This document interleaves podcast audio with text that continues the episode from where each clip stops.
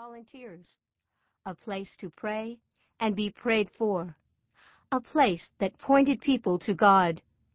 All the things a church should be. Never mind the plans for a new World Trade Center or the city's designs for an official memorial. Never mind the tourists gathered at the 10-foot chain-link fence around the pit, or the throngs gawking at the pictorial timeline pinned along the top of the fence. Photos of the Twin Towers' inception and creation and place in history. Souvenir picture books might be sold around the perimeter of the pit, but only one place gave people a true taste of what had happened that awful day. St. Paul's. The ferry docked, and Jamie was one of the first off. When it was raining or snowing, she took a cab. But today she walked. Streets in lower Manhattan teemed as they always had. But there was something different about the people. It didn't matter how many years passed, how many anniversaries of the attacks came and went. The people of New York City would never be the same. Yes, they were busy, still driven to climb the ladders or make a name for themselves in New York City. But for the most part, they were more likely to make eye contact, and when they did, they were more likely to smile or nod or give some sort of sign that the bond was still there, that a city couldn't go through something like New Yorkers went through September 11 and not be changed forever.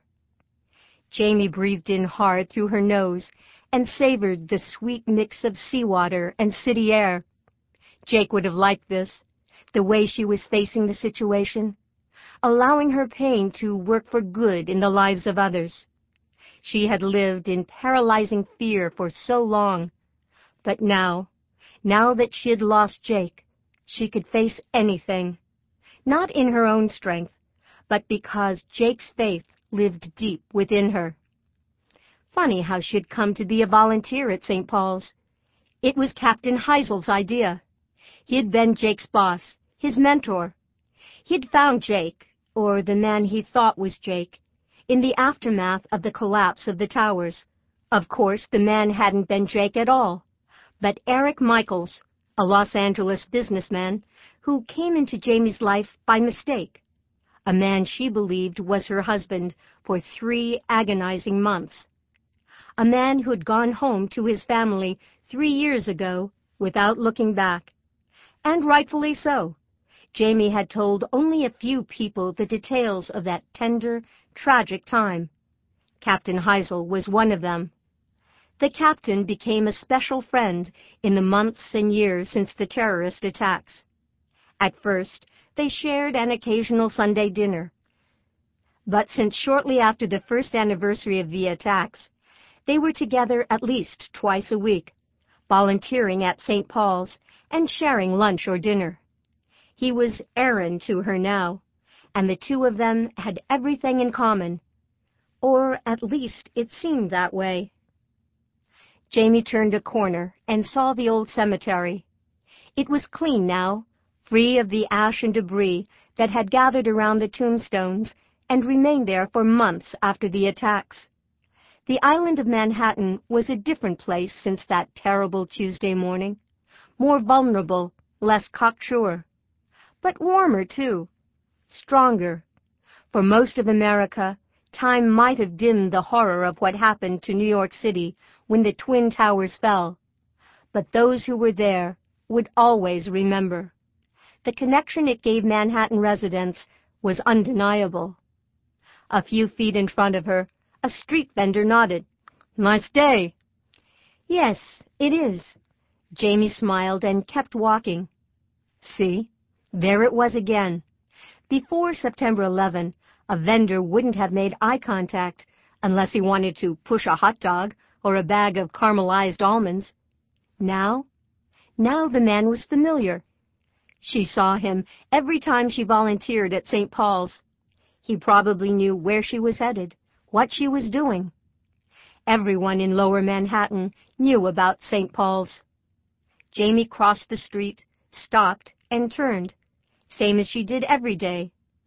Before she could enter St. Paul's Chapel, before she could open her heart to the picture-taking tourists and the quietly grieving regulars who couldn't stay away, she had to see for herself that the towers were really gone. It was part of the ritual.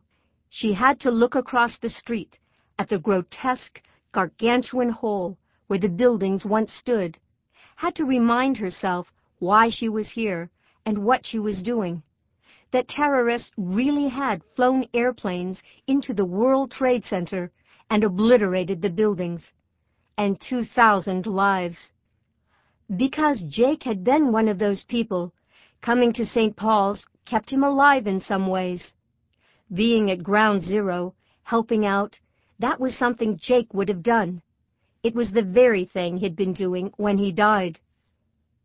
Jamie let her gaze wander up into the empty sky, searching unseen floors and windows. Had he been on the way up, he and his best schoolboy buddy, Larry, trying to reach victims at the top? Or had he been partway down? She narrowed her eyes.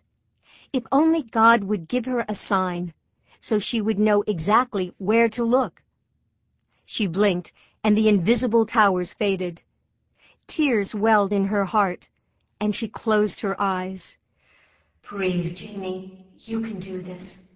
God, help me do this. A deep breath in through her nose. Exhale, slow and steady. God, help me. My strength is sufficient for you, daughter. She often prayed at this stage of the routine, and almost as often she felt God whispering to her, coaxing her, helping her along as a father might help his little girl, the way Jake had helped Sierra. The quiet murmurs in the most hurting part of her soul were enough, enough to give her strength and desire and determination to move ahead, to go through the doors of St. Paul's and do her part to keep the vigil for all she lost more than three years ago. She turned her back to the pit and took determined steps beside the black wrought iron fence bordering the cemetery, around the corner to the small courtyard at the front of the chapel. The hallowed feeling always hit her here, on the cobbled steps of the little church. How many firefighters had entered here in the months after the attacks? firemen looking for food or comfort or a shoulder to cry on. How many had passed through it since the building had reopened, looking for hope or answers or a reason to grieve the tragedy, even if it had never touched them personally. Just inside the doors, Jamie turned to the left and stopped. There, scattered over a corner table, was a ragtag display of hundreds of items yellowed photos, keepsakes, and letters written to victims of the attacks. She scanned the table, saving his picture for last. Beneath the photo of a balding man holding a newborn baby, the grin on his face ear to ear.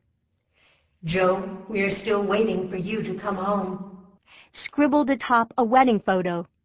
You were everything to me, Cecile. You still are tacked to the side of a wallet-sized picture of a young FDNY guy. Your ladder boys still take the field every now and then, but it's not the same without you. Yesterday, Saul hit a homer, and every one of us looked up. Are you there? Every time Jamie did this, her eyes found different letters, different snippets of pain and aching loss scattered across the display but always she ended in the same place, at Jake's picture and the letter written by their daughter Sierra. Jake was so handsome, his eyes brilliant blue, even in the poorly lit corner. Jake, I'm here, Jake.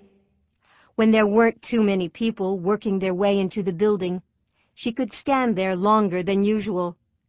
This was one of those days. Her eyes locked on her husband's and for a moment he was there again, standing before her, smiling at her, holding his arms out to her. Her fingers moved toward the picture, brushing the feathery photo paper as if it were Jake's face, his